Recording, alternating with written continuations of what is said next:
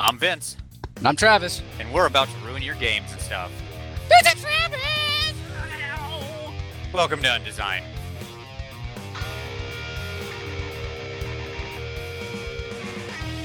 What's going on, Travis? Oh my god, I'm so thirsty. Just a second. you Ah, tasty, my- cool water. So, Vince, my friend, we're back to talk about some stuff on on this Undesign podcast, right? And I rolled a thing. And that thing was environment, starvation, and thirst. When the environment is the enemy. That's right. And what I really appreciate is that you got to the same joke I did before I was able to tell it because right before we started recording, you said, I've got to go get a drink of water because I'm parched. And then you rolled this. Oh, snap! And I was Yeah, going to make I, the I same on it. joke. I jumped on it. I jumped on it fast because I knew I had to get it out of the way, otherwise it was going to get yanked out from under me. So I went in. I went in deep. appreciate it. So, yeah, I wanted to talk about this one because I think this is a pretty fascinating subject. Like, classically, we have the conception in a game such as Dungeons and Dragons or any other role playing game that you might be fighting sentient enemies. hmm Yeah, the enemy. The enemies are are specifically something that that are, are they're antagonistic, right? They're antagonists. Yes. They're, they're they are things that with which you can interact at, at, an intel, intel, intellectual level or a physical level, right? So Right.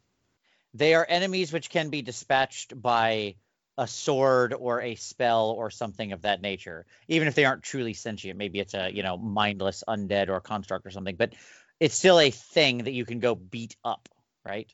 yeah, And that's I- mo- most of gaming. Yeah, I would say that's most of the stuff in games, definitely. Right.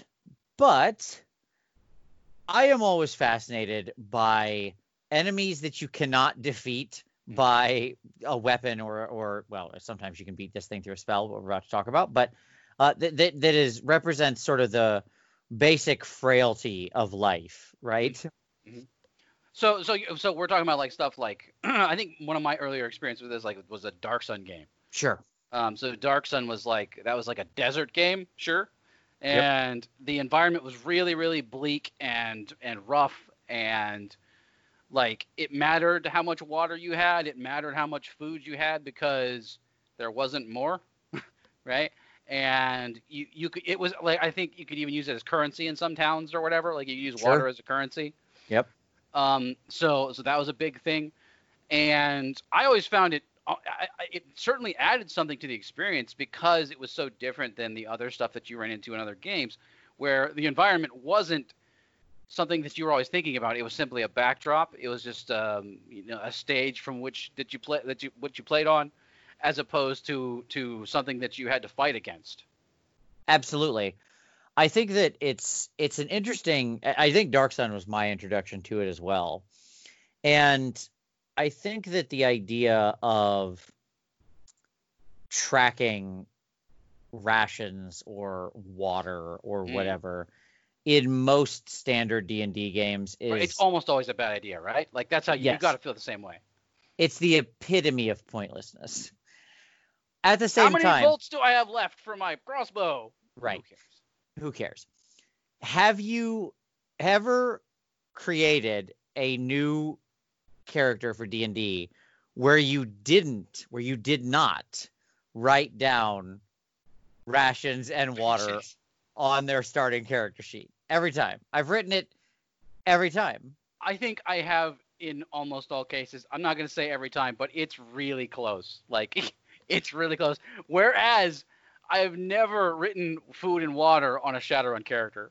Or, Right. or you know what I'm saying? Like Right. that's never a problem. There's a KFC down the road in Shadowrun. you know, it's like all right, Yes. Absolutely. but When I'm- definitely, yeah. There's always like I gotta have some iron rations and some standard rations and some water. I need the basic adventurers kit. Exactly. Yeah, yeah. I can't remember the last time I built a MechWarrior character where I was worried about the rations that I had. you know, no, that's yeah, not yeah. not a thing. Uh, if I'm hungry and I'm out in the middle of the wilderness, I'll I'll shoot some animal with a with a large laser and I'll cook it and kill it all at once and then just eat it. But uh, no, so I'm I'm fascinated. Obviously, this comes up a lot more, and I think as you mentioned, you know, sort of fantasy role playing that people sometimes want to get into this minutia, but I just find it so supremely uninteresting in most games. Mhm. but but when it comes to something something that that's that's world world altering, right? So so it's more interesting if it's if it's um, a part of the story as opposed to to just something that something that's a bit more baggage for a story, right? So so like in a Forgotten Realms game, if if we're worried about how much water you have, it had better be a special story about that water because otherwise that's boring. Like there's there's just no reason to do that. There's there's other other things going on in in in that game. Yep. But in a Dark Sun game, it's in the forefront because it's part of survival. It's a survival kind kind of genre of role playing, right? It's like that that's I think that maybe what we're talking about is the survival genre of role playing where things are gritty, things are hard, and you have to be worried about these kind of things. Otherwise, your character is going to fall over and die. I think that's exactly right. I, I think that you hit the nail on the head there with with all of that because it's interesting when it's not arbitrary, dumb mm-hmm. bookkeeping minutia. Right? right. Like like if if if there's always more water, why why do you care how much water you have? Right. If you're in the Dalelands, there's a river, like a fresh, clean river you can go get water from every 10 feet. Yeah. Okay. And even even if not, Riverdale's there. I'm sure there's a Riverdale somewhere Yes, exactly. They're full of Archie characters. full of them. Yes. Uh, it could even be New Riverdale, full of you know sexy Ugh. young characters, Dark Archie. but but also dark and mysterious. Yes. Uh, no, I mean the point is is that like in those kinds of settings where you've got woods, there's uh, you know there are towns, there are plenty of villages, there are places to buy food or hunt food, to get water, to there are wells, there there's everything. It's just you're not adding anything to the story by making someone track it. However, let me give you something in the Forgotten Realms that I think is where you can make it interesting Mhm, with because it, yeah. comes to the front of the narrative. And that is sea adventures. yes. Okay, like on a boat. On uh, a boat. I'm on a boat, yes. Uh, because then all of a sudden something like tracking water, Mhm, Yep. maybe fresh not water. food, you know, maybe you can you can get food because whatever, you can go catch a fish easy enough. But getting water, people have very often uh, died of thirst in Mm-hmm. the middle of a giant body of water, right? Uh, dying of thirst on a ship is not an uncommon thing to happen in the history of, of uh, the real world, and certainly wouldn't be uncommon in that kind of a world, right? I think though that's that's more interesting because it's like it's a segment. It's something that came up because it was narratively relevant. Um, like I got on a boat with this adventuring party, and we're out here, and we've been out here for a month, and things are not looking so good because the stores are down. We don't have a lot of water. This is bad, right? Absolutely. So it gives you it gives you something to hold on to. Again, it's not just tracking random minutia. This is something that, that has some meat to it. Yes, it's when, and again, if you, I was just going to jump on a merchant ship, if, if you're literally just like, well, we're jumping on a merchant ship to go from Neverwinter down to uh, Baldur's Gate, and and that's just it. That that's the that's the thing, and and almost that gets sort of redlined like an Indiana Jones adventure. Yeah. Then I don't need to mark off the days of water for my character sheet because again, that's just arbitrary dumb nothing. Right. That's why Indiana Jones has that the map scenes. Right. But if we were making that trip and then a storm came through and blew us way off course Mm-hmm. And, And we ended up- now. out in the middle of the sea and the mast is shattered and we don't have a replacement mast, right? And we're adrift in the baking sun on the open ocean. Okay, now exactly what you said, it's become a survival game, right?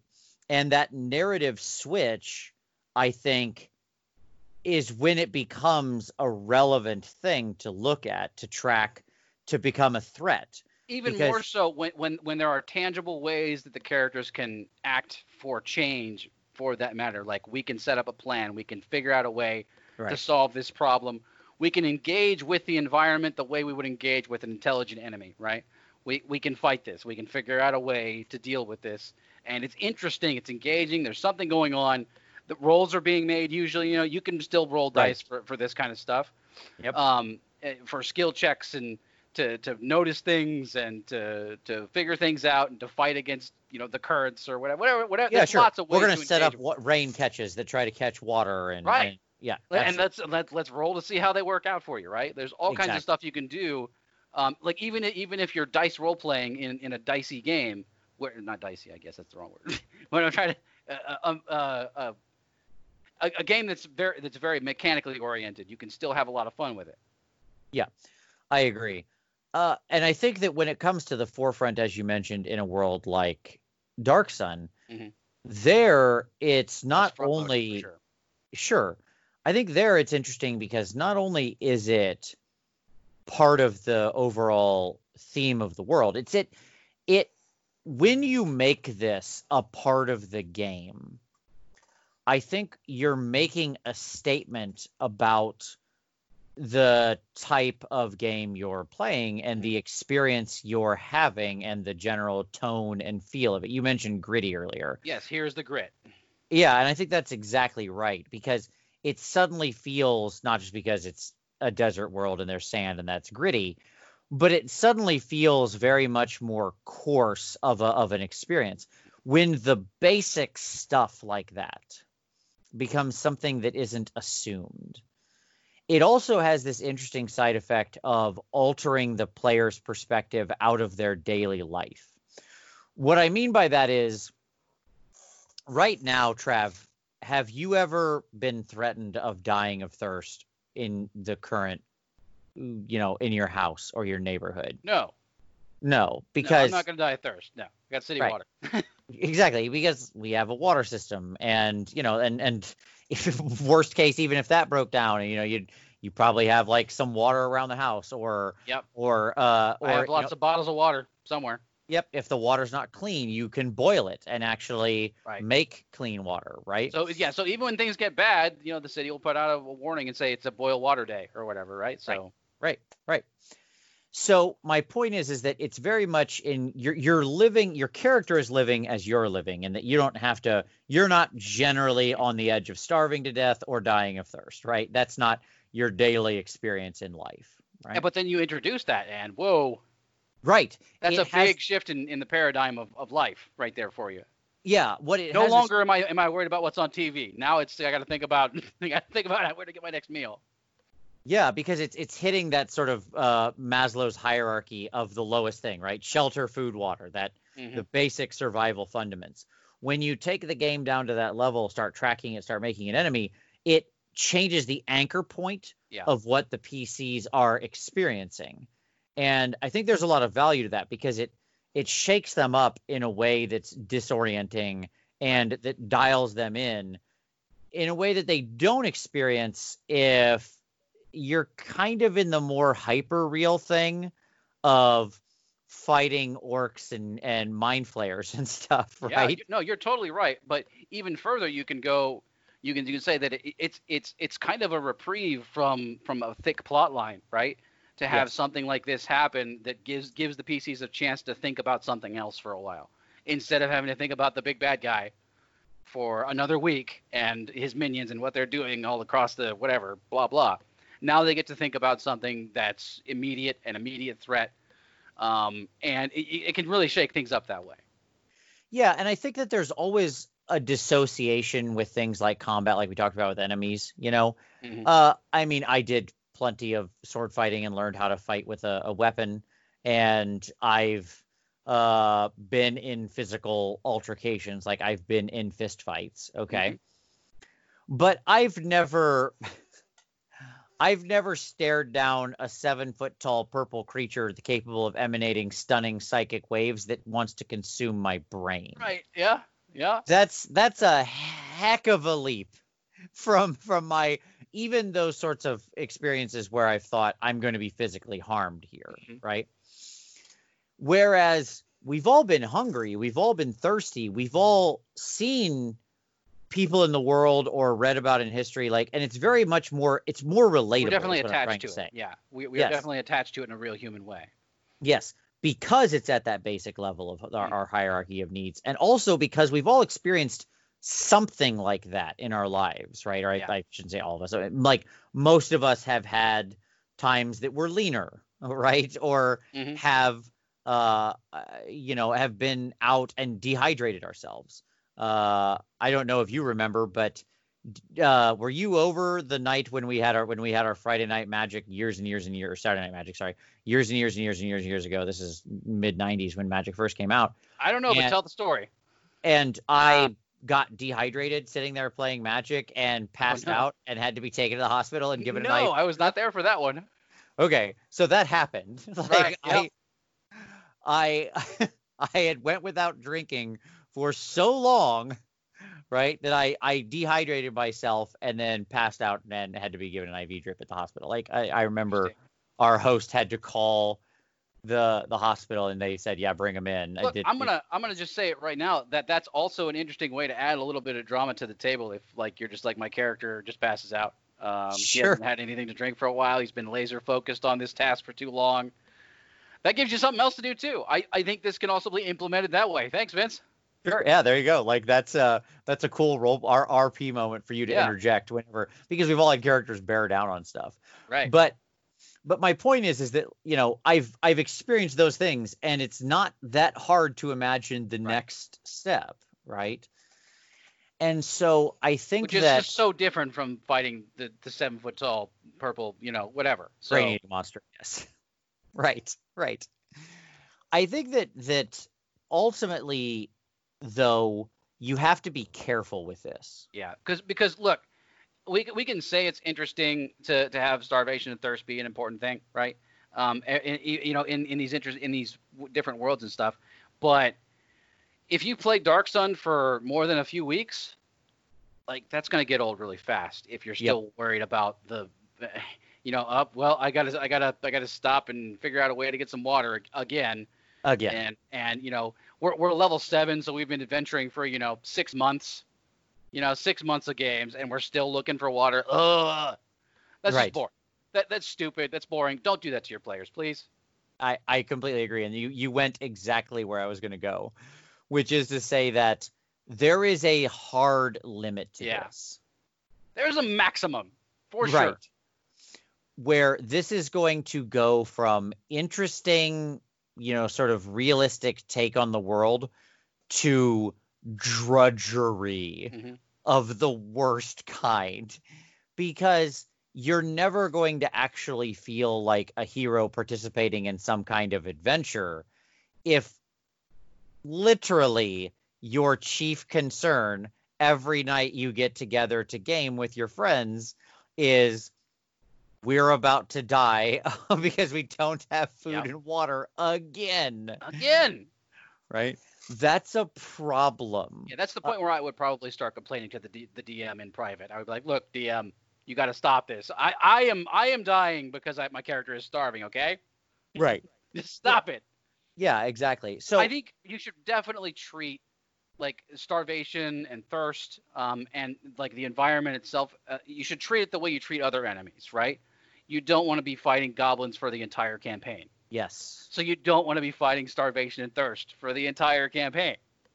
I think that's actually a brilliant way to look at it because that right there just really sums up the the whole point is that this this kind of a concept of fighting the environment specifically through starvation and thirst is interesting when one it's narratively driven Mhm. two it's used to set the tone three uh it it you give the the PCs a chance to apply skills their intelligence their creativity absolutely. to solve it in the same way they would do with any other challenge they might encounter in the world be it monster or political or anything right and four it doesn't become the dominating singular experience that Right. defines everything i think following those four kind of basic guidelines you can use this as yet another tool in your toolbox to keep the experience, the adventure, the feel, and the tone of your game